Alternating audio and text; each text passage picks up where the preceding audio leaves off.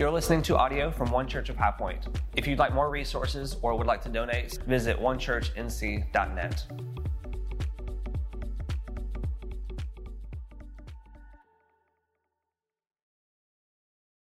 There's this uh, theme Emma and I have, have witnessed as we've um, since since January. We've been kind of bouncing different churches and such, and uh, just hearing different people speak. We've been going to friends' churches. Um, we've been invited to, um, and just being at places we've not been in a couple years. And there, there's just this theme of reverence and holiness and fear, just consistent. um, one church is doing a series on reverence. One church was doing a series on holiness. Another person preached on, uh, on, on who God was in comparison to who we were not. And it's just this constant theme. And uh, while one church's theme is the year of discipleship, which I'm going to talk about, that's, that's my heart. Um, but it, it's like for Emma and I, everywhere we go, it's just consistently this theme, even in the songs that we're listening to that randomly pop up on Spotify. Like, it's just this constant theme of holiness and fear and reverence of like, okay, God, who are you compared to how much we're, we're not, how, how little we are in comparison to who God is.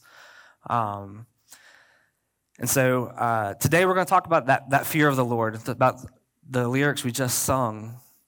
And um, I know y'all have been in a series about relationships, but this, to me, this is this is about a relationship. It's about our relationship with God. Like our vertical relationship affects how we handle our horizontal relationships. And so, like if we get that vertical relationship right, that we have that appropriate response to God, then the vertical relationships, whether it be in our marriage or it be in our, uh, our families or just our regular friendships with people, our classmates, our coworkers, and not even just the people that we like and know we know and we know. Um, it's also about our relationships with people that just make us want to punch walls or choke them out. When we get that vertical relationship right, because we appropriately fear the Lord, these will settle themselves right because we will be obedient to God and His Word. Fear is a um, it's a powerful manipulation tool. um, it's when we hear that word, it's often used in like scary and horror films, in uh, like Scream, and a lot of the horror films are really big right now. And I don't I don't get it. I've not watched a, a scary film in years because they've they've gone from like killing people like Scream and Freddy uh, versus Jason to like very demonic and spiritual things, right? It's about ghosts and spirits and possessions. And so, like, a lot of us, when we hear the word fear, we immediately go to those movies. And it's this fear of the unknown that makes us. It makes, our, it makes our heart race. It makes our skin crawl. It, it makes us uh, like the things that we can't see, the dark in the closet, the thing we hear but can't see. And that's, that's not the fear that we're talking about when we say we want the fear of the Lord. This fear is a, like when, like when you're scared of things. So, like for, for some of you guys, it might be heights, it might be um, getting, going fast, it might be breaking a rule. um, it might be just creepy, creepy crawlers like snakes and spiders. My wife, she is deathly terrified of ticks. She thinks about it, her skin crawls, and if there's a little one crawling, she's like, get it off, get it off. And she won't touch it, she won't look at it. Once she finds it, she, she is almost in a panic. But that's, that's not the fear. Now, our response to that fear of those things is okay, we're not going to touch it, we're going to stay away, we don't want to hear it, we don't want to, nothing. But the fear that we're talking about today is this um, God, I don't, I don't want to disappoint you. I'm, I do not want to be apart from you. I don't want to be absent from what you are doing. God, I don't want to be, for some of us, it's God, I don't want to be punished for, for my sins, for the things I've done. God, I don't want to miss out on your blessings. And there's, there's some appropriate responses to fear, there's some inappropriate ones. But to, to fully understand that, that fear, we have to understand God's holiness. What, what is God's holiness? As a culture, we've we've kind of shifted away from this word. It's, it's very common in, in, in music right now. Like there's a country song called Holy, it, it, but it has nothing to do with God. It has nothing to do with what that word means. It, it's in the song, it means high on loving you. Like We've taken something that's grand, something that's meant to be set apart. That's what the word holy means to be set apart, to be consecrated, to be other than, to be different. We've taken something that has this, this power in its word. Like what's unique to Christianity is like God is called holy compared to like, other religions where it's just like it, it's it's yeah they're holy, but it's not a embodiment of who that being is. Where with Christianity, with God and Jesus, it, it is who He is. He is holy. But then we sing songs about, okay, my girlfriend's holy, or I'm holy because I'm high on loving you. And what, what we've done is is because of stuff like that, and, and, and it's not always in a bad a bad attempt. Like we we sometimes bring try to bring God to our level, to some level, to try to get him to be more understandable, where we can grasp it better, to share it. But in, in some way, we may say, oh, that's, that's the man upstairs. Or we, we may uh, score a, uh, a point playing basketball or get in an end zone for a touchdown. And, and we're like, yeah, thank, I, I just thank God. We give him that glory in that moment, but we're giving him glory for the victory that we just won, not the victory he's done and, and in an attempt to make the gospel simple, to make God relatable, in an attempt to, to make it where it's easier, or even say, hey, here's some grace. Over like the last 50 years, I'd say we have made God a, a friend more than Lord.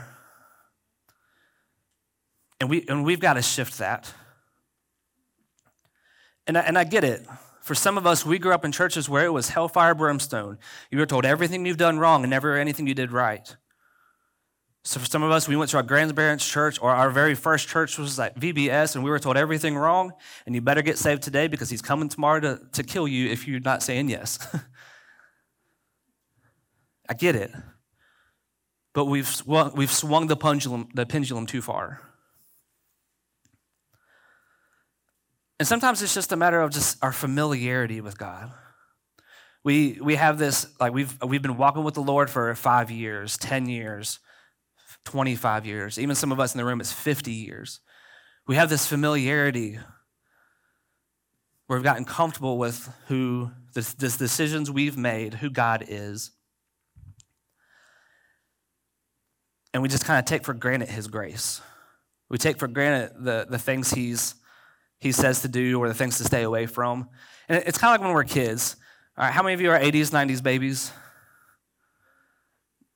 All right, so like there, I don't know, to me, and it might be just because I grew up with it, but I love the 80s, 90s culture. The, me, the, the media, the movies, the music. It's not all holy, it's not all great. So I'm not here promoting it. But like, we had, uh, like, my wife loved the movie Overboard, and she'd always watched it on television. But there was a moment where she's like, oh, I'm going to buy it on DVD because I watched it on television. And it's like the same for me. We watched Christmas Vacation. The TV version is very different from the DVD. you see things that you didn't know you were going to see, and you hear things you didn't know you were going to hear. But I, I, remember as a kid, what my, my parents, just, they, they, they're not necessarily consistent with their walk with Christ, um, or Christ isn't necessarily their only thing they worship, but they did have a sense of morals to say, hey, you don't need to watch this. So anytime we were watching a movie, like, oh, cover your ears, cover your eyes. And I'm like, okay. and I, I, remember we went and watched the Titanic in in, uh, in theaters. My mom had this her purse. She put like crackers and cheese. Uh, had a bottle of wine, and it was just I, I just remember it so vividly. And she I, I can't remember if it was her or my aunt had took her purse and acted like she was pregnant walking in.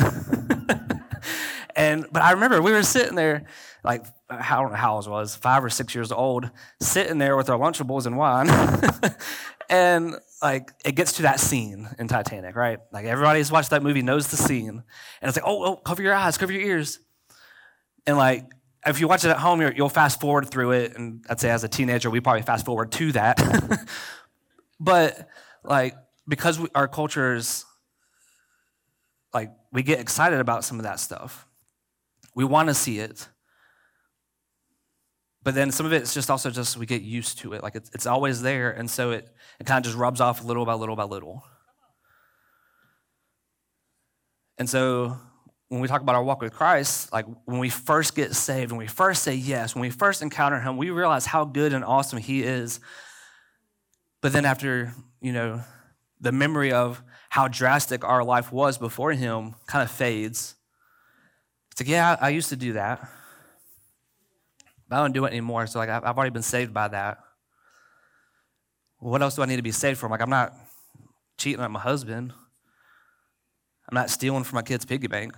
Maybe. Some days are rough.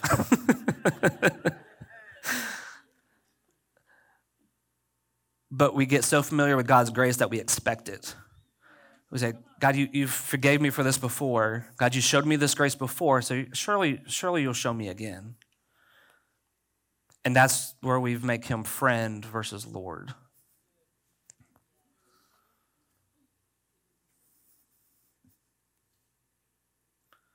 We say, God, your grace has worked out for me since I found you, when I was ready, when the time was right to say yes to you. But rather than commit to God's grace right now, we say, God, I'll, save that for tomorrow. Because I know it was there yesterday. I mean, his love is enduring, right? it lasts forever. But that's not the purpose of it. In Romans, it tells us we don't keep sinning in order to grow in the abundance of his grace. No, his grace is meant to say, hey, you don't have to do that no more. I'm giving you the power and the authority and, and the Holy Spirit to say, hey, this, you don't have to do this anymore. This is what's causing your separation from me.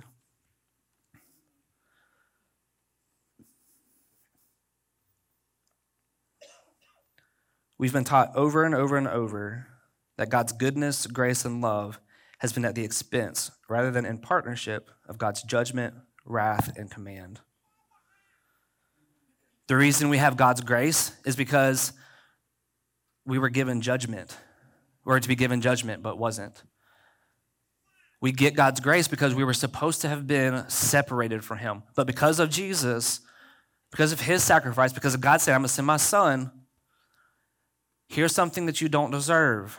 You don't deserve to be with me, but I'm going to make this happen anyways. Nothing out of our merit can we do to receive God's grace. So we have God's grace, but we only get that because of the judgment we get God's love. The reason we get God's love is because his wrath was placed on Jesus. Like, if Jesus didn't go to the altar, if Jesus didn't say, Hey, I'm, will, I'm willing to be the ultimate sacrifice, I'm willing to be the, the slaughtered lamb on the altar, the thing that will consecrate, the thing that brings sanctification, the thing that's, that brings atonement, I'm willing to put myself here because they can't get it.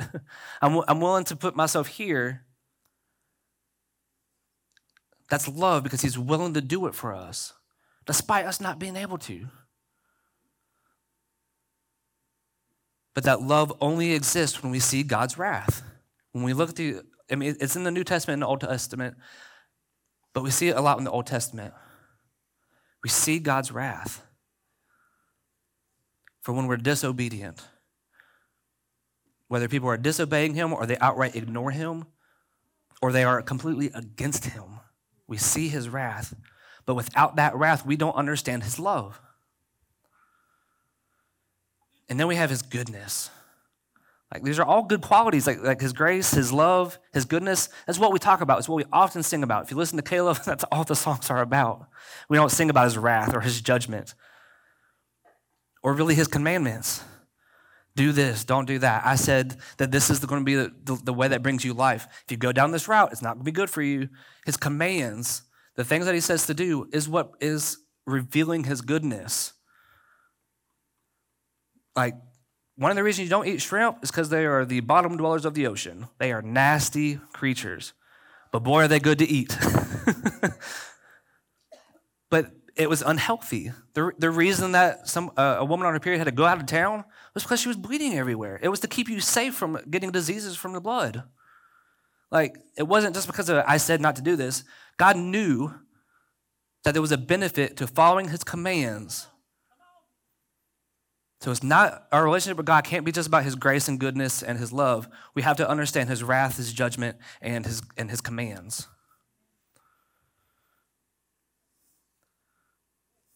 and when we get our relationship right vertically, things change. We have to put ourselves in the place of Moses on the burning bush, Job when his world fell apart, and Isaiah when he had that vision. And we're going to talk about that today. So if you want, turn your Bibles to uh, Isaiah 6. Actually, not even if you want. Go ahead and turn your Bible to Isaiah 6. If you would, stand up with me and we'll, we'll read this. You may have different versions. Um, I have the ESV up.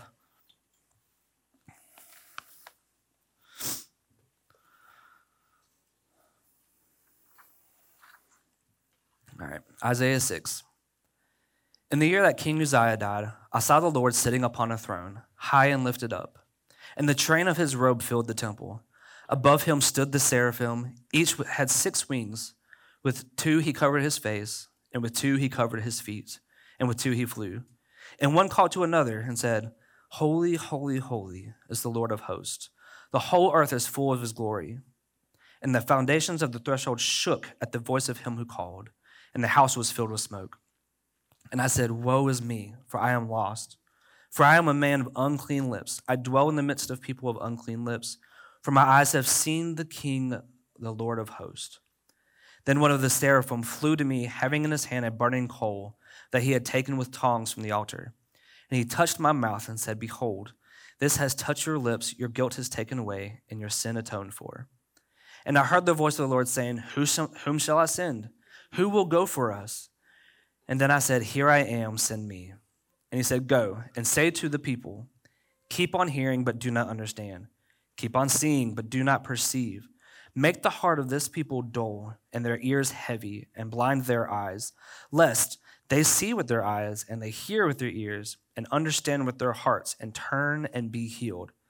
Then I said, How long, O Lord? And he said, Until cities lie waste, without inhabitant and houses without people, and the land is a, desolate waste. And the Lord removes people far away, and the forsaken places are many in the midst of this land. And though a tenth remain in it, it will be burned again, like a terebinth or an oak, whose stump remains when it is when it is felled. The holy seed is its stump. It shall not stand, and it shall not come to pass, for the head of Syria is Damascus, and the head of Damascus is Rezin. And within 65 years, Ephraim will be shattered from being a people. And the head of Ephraim is Samaria, and the head of Samaria is the son of Remaliah. If you are not firm in faith, you will not be firm at all. Again, the Lord spoke to Ahaz Ask a sign of the Lord your God. Whoops, I jumped to seven, didn't I? Yep, okay, sorry. We're going to stop at the holy seat is its stump. I just kept going. all right. Uh, y'all can have a seat. Again, reverence for the Lord. Like we, we take the, our Bibles, we throw them on a coffee table, we have them on our phones. Um, so it's, sometimes it's just good to, to stand up um, and, and read God, God's word. It wakes us up a little bit, but also it just says that God, this is you. We, we, we want to we hear from you in this the imagery is just amazing to me. Like there's not much like it's it's a short passage in description, but there's a lot happening, right? And um, when Isaiah gets this vision, he sees the Lord up here, and like I don't know about you guys, but like I, I, I imagine like he sees like this bright spot up here, and all he can see is the bottom of his chair, and he sees the the, the bottom of his robe, kind of like a wedding gown or a priest robe. Like he just sees the bottom of it, and it's so big that it's, it's just it's spreading out and you you see these pillars, probably the size of like sequoia trees, around this room, around this temple, and you're you're just kind of looking up, and you can't see the top of it because God's so big, and it's, it's this place is so big, trying to hold in all of God's majesty, right? And it's and it's probably not even made out of like white concrete, like it's probably made with uh, like sapphire and these these beautiful colors we've never seen before. And in the midst of all this, like there's these weird creatures. um, I don't know if you've ever Googled like biblically accurate angels. Weird stuff pops up. And I, I can see why every time an angel showed up, he has to say, Fear not. but there's these these beings which they're called seraphim which literally means burning ones so like i, I imagine there's like this thing of fire with wings it's a weird sight but that didn't distract Isaiah from looking around. Like he wasn't scared of that. And while these seraphim were saying, Holy, holy, holy, all of a sudden, this massive place, every like the foundation shakes at a voice that calls. he doesn't necessarily say what it's saying. He just he just knows some, something spoke, someone spoke, and everything shook. And he knew in that moment it had to be God. The place that God created to try to hold himself shook, and, the, and, and smoke filled this temple. It filled this house. And, that, and, and when he saw that smoke, he, he, like, he may have doubted a little bit, what, what was that, like, in fear? But then when he saw the smoke, he was like, oh. And probably put his head down. Because he knew if, if, you, if he, he would have known the, um, the temple and the tabernacle and how you put incense in the room so that God's glory wouldn't kill you. The incense that would fill the room so that, like with Moses, he says, Moses says, Can I see your face? And he says, I, I can't. But what I can do is I can, I can give you a, a look, right? Like in, in a crevice, and you'll see my back. You'll see me walk by, but you cannot see my face and live. And so when we look at Moses, when he meets in the Holy of Holies and with the other priests, and they're like people knew if you saw smoke, you do not go near that place. Because we are so unholy that if we get a glimmer of that, we I may die. Because God is so good and so holy and different.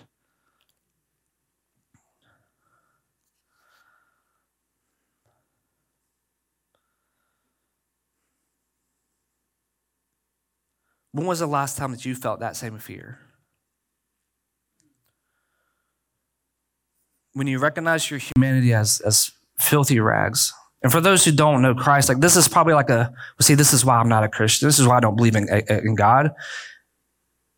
He has all these rules and he wants to kill me. He's like, no, he wants that relationship with you. That's why he allowed Moses to even look at his back. That's why he says, Hey, fill this room with smoke. I, I, I want to talk to you, but you, you just can't because of your sin, because of your disposition to sin. My, my perfection, my good cannot be in the same place as you. But I want it so bad that we just talked about that Crystal shared about Jesus giving that, that sacrifice, Jesus dying on the cross. For some of us that, like, and I'm not talking about the big thing of like when you necessarily like, God, I'm, I'm so sorry I did that. Like when you were caught doing something, like, like your parents caught you doing something, right? But because most of us aren't, I would say anybody in this room is probably not a murderer, probably not a, ra- a rapist. Like, like we think of like these big things, like, oh, I'm a sinner. Um, I wasn't fe- fearful of God because I didn't do such horrible things. No, but it might be stealing from your kid's piggy bank. It, it might be telling your boss a white lie about why you were late to work. Was somebody late to work one day? But it might be forgiveness withheld, or when God told you to go somewhere and you didn't. And maybe you didn't just like, oh, I'll do that later. Maybe you actually turned your back and said, nah, I'm good. I dare say that most of us, when we felt that fear, it was either when we were caught doing something really bad. We got caught cheating on somebody, we, our, our parents looked at our bank account and saw we had a credit card that was really bad. And if, and if it's not even that, it's probably back when we first said yes to Jesus, when we realized his goodness then.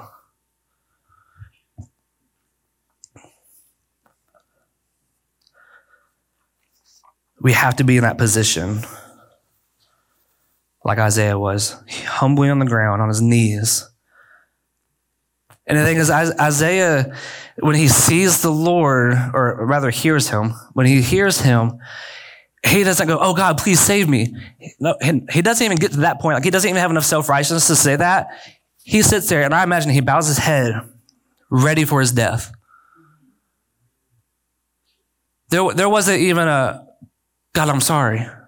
It's, he knew the expectation was that he was not to survive if he saw the Lord's face. And he knew just by being, even he says, my, my, me myself, I'm, I'm of unclean lips, but he also says, I'm of people around me who are of unclean lips. Even if I was clean, everywhere I've been's not. And so he prepared himself to be killed. That's fear of the Lord.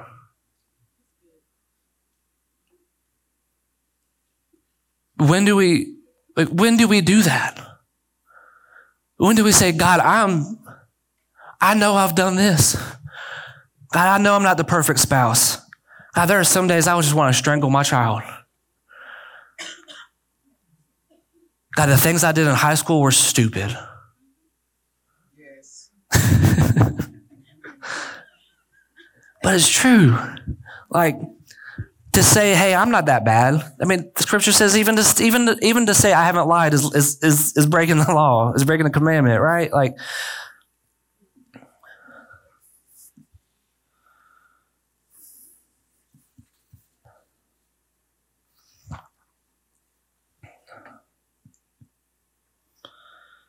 And I think kind of what we talk, started with is like, how, how do we get so far away where we kind of bring God down to our level?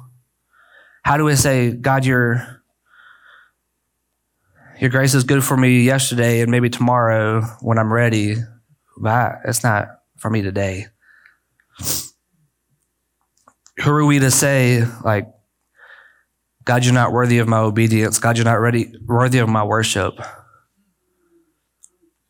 the, the being who breathed out the creation, breathed out stars, the one who calmed the seas, the one who, who raised the dead, the one who bring, puts life into you, the one who takes your cells and gives you everything you need to actually replicate and live and survive, creates something called laminin that holds literally your whole body together.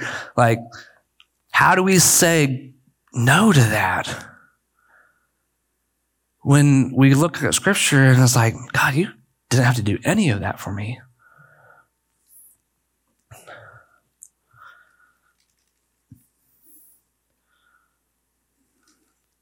If we're so arrogant to think that we are deserving of anything of God, we best be on our knees.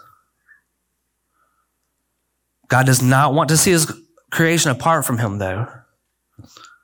God does not want to see his, his creation apart from him. It's his good that separates us, it's his moral perfection, but it's our immoral disposition that separates us.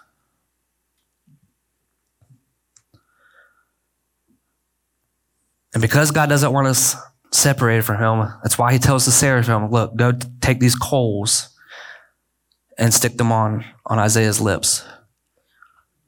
See, the seraphim are even so holy that they, they, they themselves can't even touch the coals that will touch his lips. And it's ironic because they, they are called burning ones, like they are his consecrating agents in this vision. They're, they're the ones that are, that are doing the, um, the atonement and sanctification and like by this action. And yet they themselves came and touched this whole, uh, the, uh, this unholy man. They have to use tongs to not touch it. Like if the if if the angels and God's like creatures that He's created that aren't human are that holy, how how much holier is He?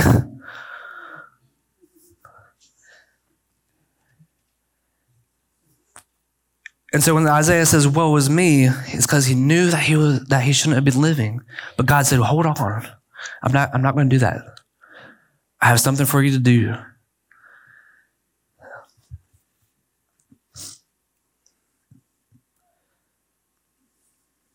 He has a message to share. He's to be a prophet of God's uh, message to these people. And to do that, he has to be atoned for. He touches his lips because in Matthew, um, in Matthew, Jesus says basically like what, what comes out the mouth is a reflection of what's in the heart. James says that whatever comes out the mouth better match what's in your heart because if you if you are claiming to be a Christian, if it doesn't match, it makes religion, Christianity, it makes religion useless. If what you say and what you do don't align, it's useless. And so like the when Isaiah has his lips sealed like that, it's purifying because it is an outward symbol of an inward work. And that in, in Western culture and Christian and or American Christianity, that's that's that's why people don't want to be around the church. That's why people think Christians are hateful. That's why people don't want anything to do with the God that we call Jesus. Because they're like, well, you say you worship him, but what you say and what you do don't don't match.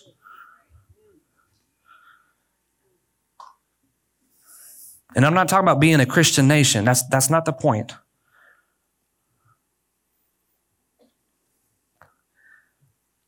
If we lean too far left, we, we end up in God's grace and we forego the truth. If we lean too far right, we go all truth and we forget His grace.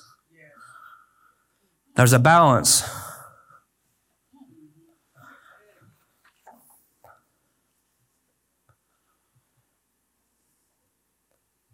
In verse 7, he says, Your guilt is taken away and your sin is atoned for.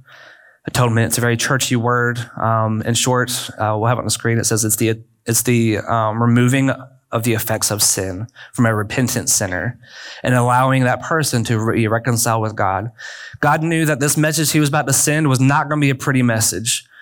This, this was not a, oh, hey, you're going to get saved. Your nation's going to get healed. You're going to have an amazing leader come up. No, it's things are going to get rough. Things are going to get hard. They're going to get difficult. And then they're going to get difficult again. And uh, then like all, all your people are going to be spread out. You're going to start seeing famine. You're going to see destruction. I mean, it talks about fire going through the nation. Even if there's a tenth remaining of people, like it, it, it, it brings it where there's basically nothing. But then at the end, it says there's this, there's a stump left. And out of that stump, a holy seed will come out. Amidst all this, this destruction, there is a glimmer. It might be like a piece of glitter. There's a glimmer of hope. God knew that that's, that message was not going to fall on, on ears that wanted to hear it. So he had to have a willing servant. And so when he, when, when Isaiah gets this vision and he's, and he gets, uh, atoned and sanctified by, by this vision and by God, he then says, God says, okay, who, who will go for me? And Isaiah's ready. He's like, God, you didn't kill me. yes, please use me. Use me. I'll do anything for you. He's ready. I wouldn't want to be that person sharing that message. Your nation's going to get destroyed. but if you're if you're faithful enough, if you're obedient enough, if you follow Jesus and and, and believe in him, or in, in Isaiah God, but like if you just hold fast and you remain faithful, I promise you, good's coming. But you don't get that good unless you're aligned with me. And so he's he's uh, sorting through. It's like the separation of uh, of sheep and goats.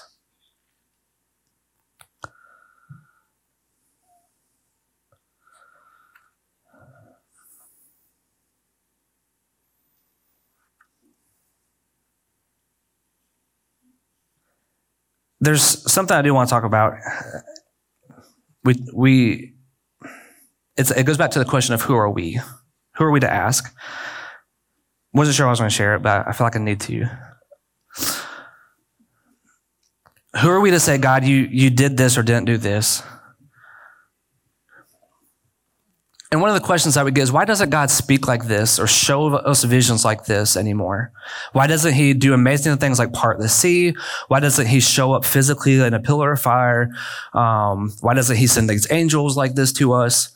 Why, like, like the, if we look at the Old Testament, it's so descriptive and graphic, and we see like a lot of times like this physical image of God sometimes, or at least like a characteristic of him, right? And so like a question that people ask is, well, why doesn't he show up like that for us anymore? And he does. But it's but it's because like in, in the Old Testament, they they had to go to where God was, right? And if we start Adam and Eve, they got banished, so they got separated from Him. But then to see God, He had to show show up in a vision or a dream, um, like He did with uh, Abraham. And then as we move into the temple, he shows up in this, or uh, into the promised land, going from uh, Egypt out. Like we see this pillar of smoke and pillar of fire. Then the temple's built. He shows up in the Holy of Holies. Then there's the Ark of the Covenant where he's in this thing um, and he's carried. Like it's kind of very physical, right? But then we get to the New Testament and it's all like, oh, he's here. He's it's spirit. And like if we ask those Old Testament and even, even the New Testament believers of God, this question, why, why doesn't he show up like that? They'd be like, are you kidding me? Y'all get to get him everywhere. Y'all don't have to go to the temple. Y'all don't have to wait for him to show up with the, with fire. You don't have to wait on him to talk to you. You have access to him 24 seven. And, and it's not just the Bible. Like, like a lot of them, whoops, a lot of them, uh,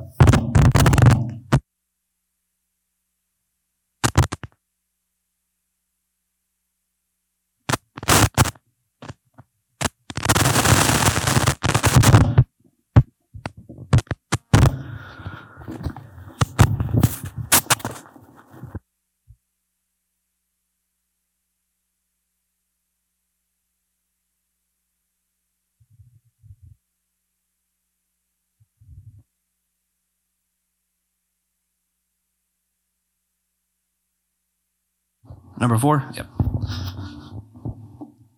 But a lot of them, they had the, the scrolls, they had the, um, the scriptures. But they had to go to the temple and wait to hear on a certain day, a certain festival, a certain moment when they got to that part. They didn't just go, oh, you know what? I'm going to read about the account of Moses and Exodus today. No, they had to wait for that for the rabbi to say it to them in the temple, in the synagogue. We have access to this 24 7. I mean, in a paper Bible, but even in today, like your app on your phone in your pocket, it's everywhere. If we look at the disciples, they would they would be infuriated. The disciples would be infuriated you mean you don't get to read God's word every day? Like you don't? They'd write, oh, you have it with you? How late do you stay up reading about uh, David and his kingship? How late do you stay up just reading about Moses? Well, I mean, I, I read it last week. They're like, I'm, I read it last week. Well, I mean, I didn't read it. My, my preacher told me what it said. They would get so mad because they had this excitement, this expectation of you get to have God with you all the time. He resides in you. He calls you the temple, and the Holy Spirit's in you. He speaks to you. But you waste it? Isaiah got a glimpse of what, of what we get to experience. He got a glimpse in that vision of hearing God in the intimate by that, that sacrifice, that atonement. And we take it for granted.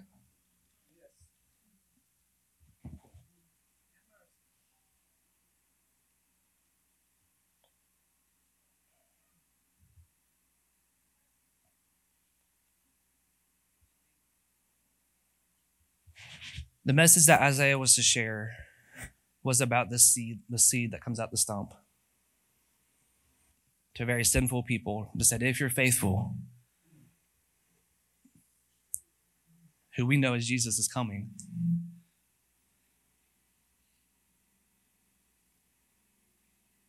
If we continue in Isaiah 11, if you want to turn there with me, we, we sang it this morning.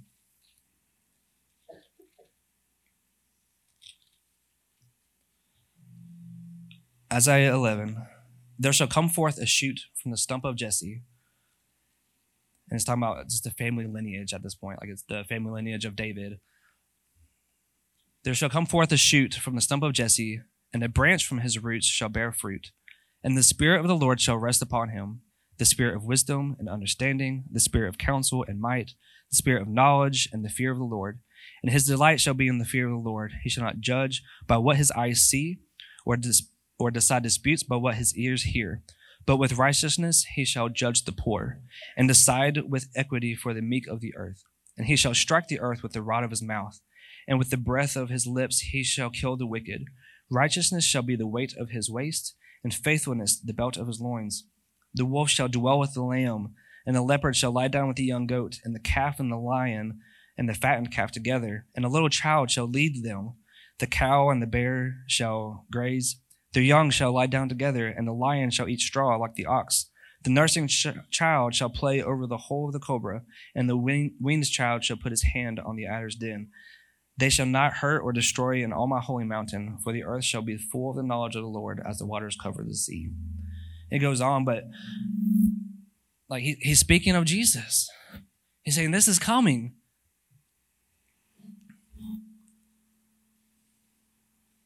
All, all the spirit of understanding, the spirit of power and knowledge, it, it boils down to at the end of it, it gives a fear of the Lord.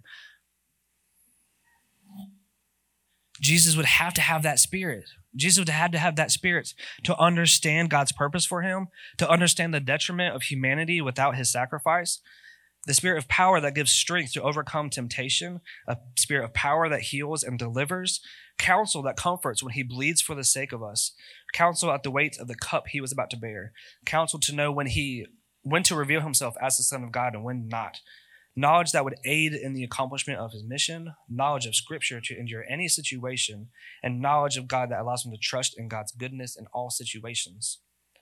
Jesus had to have that to fulfill it. He had to have God there.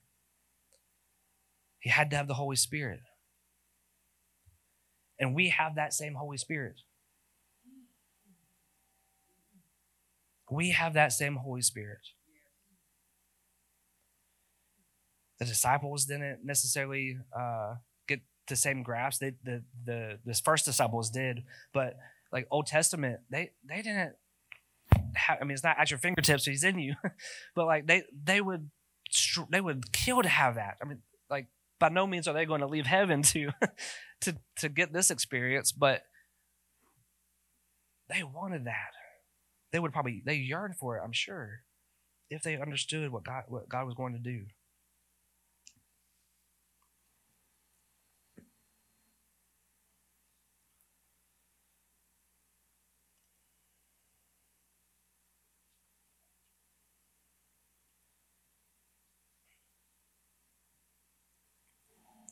When we ask just those questions of God, uh, do you show up still like this? When we're when we're short of saying, "Woe is me," when we're short of saying, "God, you're so good," like who are we to say that? And when we when we get to that place, when we have that fear of God, that's when we receive His grace. And when we receive God's grace, just like Isaiah did, that's what leads us to obedience. God's grace should lead us to obedience. And our obedience reflects that, that honor of God, or a fear that honors God.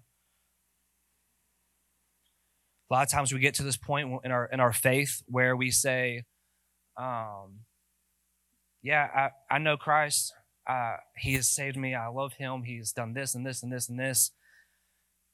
And then the extent of our walk is our, our fear of the Lord brings us into the building rather than our fear of the Lord sending us out to make disciples. Isaiah, he, he probably wanted so bad to stay in the Lord's presence right there in, in that temple. But God gave him a mission.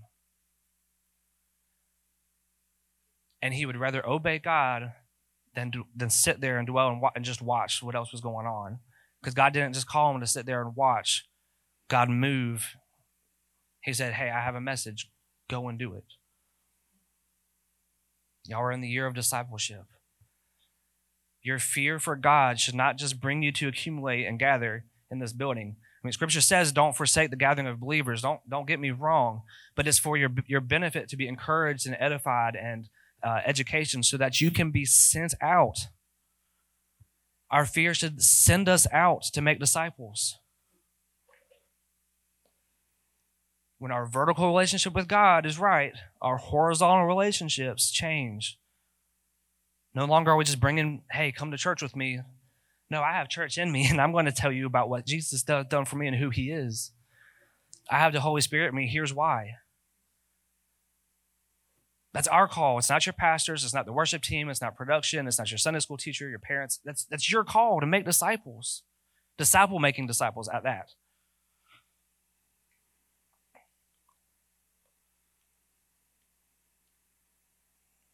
When Jesus is speaking to um, his, the crowd in Matthew 21, uh, he's telling a parable. And he, he says, uh, Matthew 21, verse 28. What do you think? A man had two sons, and he went to the first and said, Son, go and work in the vineyard today. And he answered, I, I won't. But afterward, he changed his mind and he went. And then he went to the other son and said the same. And he answered, I will go, sir. But he did not go. And so Jesus asked, Which of the two did the will of his father? And they responded, The first. And Jesus says, Jesus said, Truly I say to you, the tax collectors and the prostitutes go into the kingdom of God before you. For John came to you in the way of righteousness, and you did not believe him.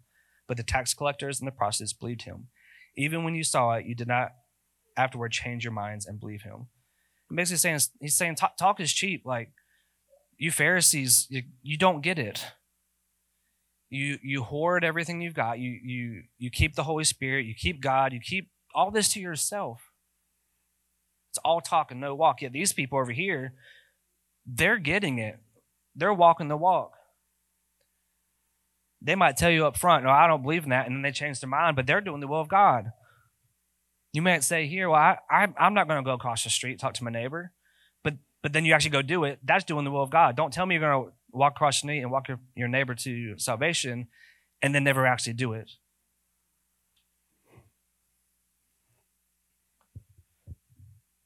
But when we have fear of the Lord, all other fears disappear. So that fear that says, hey, you better not go across the street, they're going to look at you crazy. Oh, they might be a little too liberal. They're not, they're not going to want to hear that. Oh, that they're they're too conservative. They're they're all. I know you don't like those those people. And maybe it's not even just about the person. Maybe it's about you. God, I, there's no way you can use me. I'm not gifted enough. I don't know enough scripture. I don't I don't know much else other than Jesus, you died for me when we have a fear of the Lord, all other fears disappear. If I, if I fear God, then I know that He will provide when there's scarcity. If I fear God, when there's a lack of community, I know He will provide that. If I fear God and I know that I'm not gifted in speaking, He will give me the power to speak. Whatever that is for you. Um, like if I fear God, I know that no weapon will prosper over me. If I fear God, I know that I will receive the blessing of eternity with him. If I fear God, I know that I will not be judged by my actions, but by the word of the Lord. If I fear God, he will be honored and glorified. He will give me space among the heavenly hosting and holy, holy, holy. If we are consistently fearful of the Lord and are obedient, things change. Last week, we got to um, share with uh, South, the South Coastal District about our church plant and uh, afterwards, we had the uh, it was a South Coastal District pastors gathering, and we learned something that was really cool. He, he pastor at uh, Twelve Stones said something of people, especially Christians, but uh, Christians fall into like one of three categories. If we can pull up that chart, uh, it's the Venn diagram. He says we fall into either spiritual intimacy with God, biblical knowledge, or holy obedience spiritual knowledge, your heart, that, that's, or spiritual intimacy, that's in the, in the wrong place, that becomes emotionalism. If we, if we lean more into, you know, I would say the, careful here, the, like the Pentecostal side of church, you get emotionalism. Maybe it's like camp, summer camp, or you go on a marriage retreat, or you go and go to a conference. You, are on this high, like, yeah, I'm gonna, I'm gonna take on the world for God, and then your car breaks down on the way home and it wipes all that umph out. Spiritual intimacy, like without the other two pieces, makes it where you're you're on fire for God when things are good, but when things are rough, you're you're not going to be able to, to sustain yourself because you don't have the knowledge of God and you don't have the ability to be obedient because you don't have the knowledge of God. With biblical knowledge, the, the danger in that, if we are only there, is we get intellectualism. People just, I, I gotta know more. I gotta know more. What about the scriptures? How long have they been around? Uh, tell me about the Pharisees. What about their culture? And like you do all this digging and digging and digging and digging, and like it, it just stays here. It doesn't change you. And so when God says to be obedient, you're like, well, what does that mean? Does that mean read more? Does that mean sit here and tell somebody about numbers and read through the genealogy? Please, no. Biblical knowledge doesn't doesn't help people. It can. It's a great asset. Some people would have to learn that way and be changed that way. But if you don't have that intimacy with God, that prayer, that worship, if you don't have that intimacy with Him or even being among believers, how do you know when you're called and how, how do you know what your giftings are? And then there's this obedience. The, the, the fear and obedience is that it becomes legalism. So it's kind of almost the opposite of uh, the Pentecostal piece where it's, well, you better dress up right. You better do this and do this. The, the obedience comes before communion with God. It's I've got to get my acts right before I can come to God in prayer. And when we lean into either of those directions, it's because of fear. It, it's spiritual intimacies. I, I fear being absent from God. If we have biblical knowledge, I fear I don't know enough about Him. Or obedience, I fear of letting Him down. And I, I, would challenge you that if you're if you're if you're not in that place like Isaiah was, it's probably because you're in one of these three. If you're sitting in this building, you're you're probably a Christian. I, I'm just going to guess that. But which one of these three do you need to tap into? God, I, when things don't, when I lose my my tire on the way down to your interview for a church plant, I I need to lean into that biblical knowledge. God, you've always been faithful. I know you will provide. If your fear of being obedient, and say, God, give me the strength. Give me, be like Moses, be like, look, I'll go if you send somebody with me. Take my brother, please.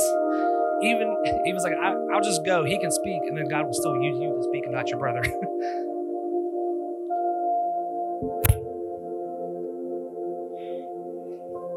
We've got a table that we're going to um, bring up here and there's uh, paper and pens. And what I want you to do is, uh, what I really wanted to do was bring uh, fire pits in here with like coals in the bottom of them. But I was told the fire system would probably go off if I did that. sprinkler system, I mean. But what I want you to do is like spend some time. Uh, worship team, y'all can come up with some music and stuff as we transition. But um, ask God, like, what what prevents me from saying, God, what was me? God, what prevents me from from being in your presence and saying, Yes, here I am. Please go, send me. I'm ready.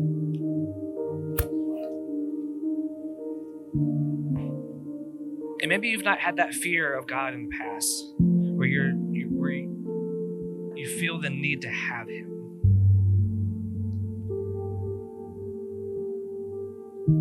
If we fear God's absence, our intimacy with God grows. We, we do that by getting in a small group, joining a serve team, reading scripture. If we fear of getting God wrong, our, our wisdom will grow. And, and God says, look, if you if you ask with doubt, you ask with full uh, intent, I will give you that wisdom. If we fear God's wrath, our obedience would grow.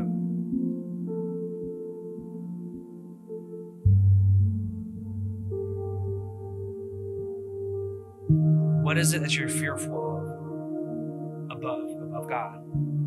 Is it fear of finances? Is it a fear of letting your family down? Is it a fear of somebody finding out something? Is it a fear that others would, would leave you? Is it a fear that God will put you someplace you don't want to go? Is it fear of being judged by your coworkers? What is it that prevents you from saying, God, you are so good and holy, I will do anything for you? We'll say the good, the good and holy part, but we're not going to say I'll do anything for you. what is what is that? And so we got post notes, and um, you can write write those things down. And just like Isaiah did, um, we're gonna have these candles lit, and you're gonna you're gonna burn them. You're gonna you're gonna say, "Look, God, I I I want to have a fear for you that allows me to say yes in all things. I want to have a fear for you that says I'm I'm willing to do anything." To make you known, I know how you how good you are for me, and I don't want to take that for granted. God, I know I've done this. God, I know I've done that. God, I, I don't want to lose you. Bring these things here. It's just, it's just a symbol of, uh, of some sanctification, of being made right. It's just a symbol of, of offering.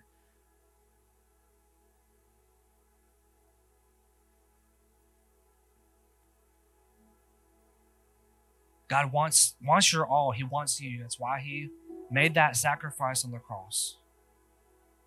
And it's not because he just wants you to do things for him. It's he wants to be with you.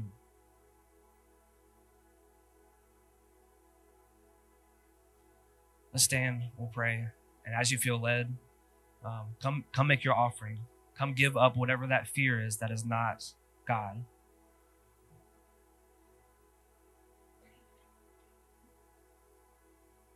Jesus, I pray that um,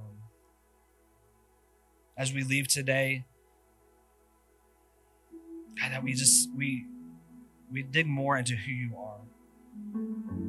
God, let us not forsake um, your goodness and grace, but God, that we that we we have a an understandable approach of your entire character. God, that your goodness comes from your commands. God, that your your grace comes from the judgment we're supposed to get. God, that your love is is uh, and in place of the wrath that you placed on your son.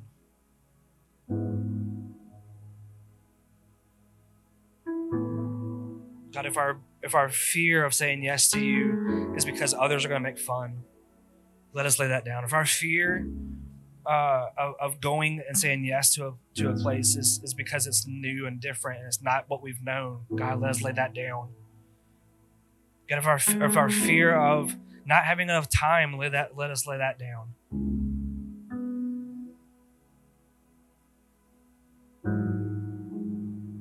God, put us in a place where we're like Isaiah, looking at you and your creation in heaven and saying, I don't deserve to be here. God, my sin, God, the things I've done, God, the things I've told you no on, the things that uh, that I that I hide, the things that um, the moments when I say I don't I don't want to dig into your word. I don't want to know you today. God, this scripture's hard. You're telling me how terrible of a person I am.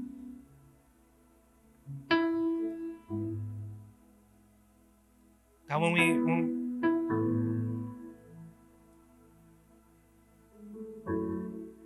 we do things out of tradition or out of just motion, God, give us the give us your spirit so that we can have an appropriate response to you, one that puts us on our knees and says, Woe is me. Thank you for your grace. Um, God, let us be ready, ready to say yes, giving you the, pl- the praise. God, we love you. We thank you. God, we thank you for your presence that's still here. Let us not leave without making a choice and offering something to you. We ask this in your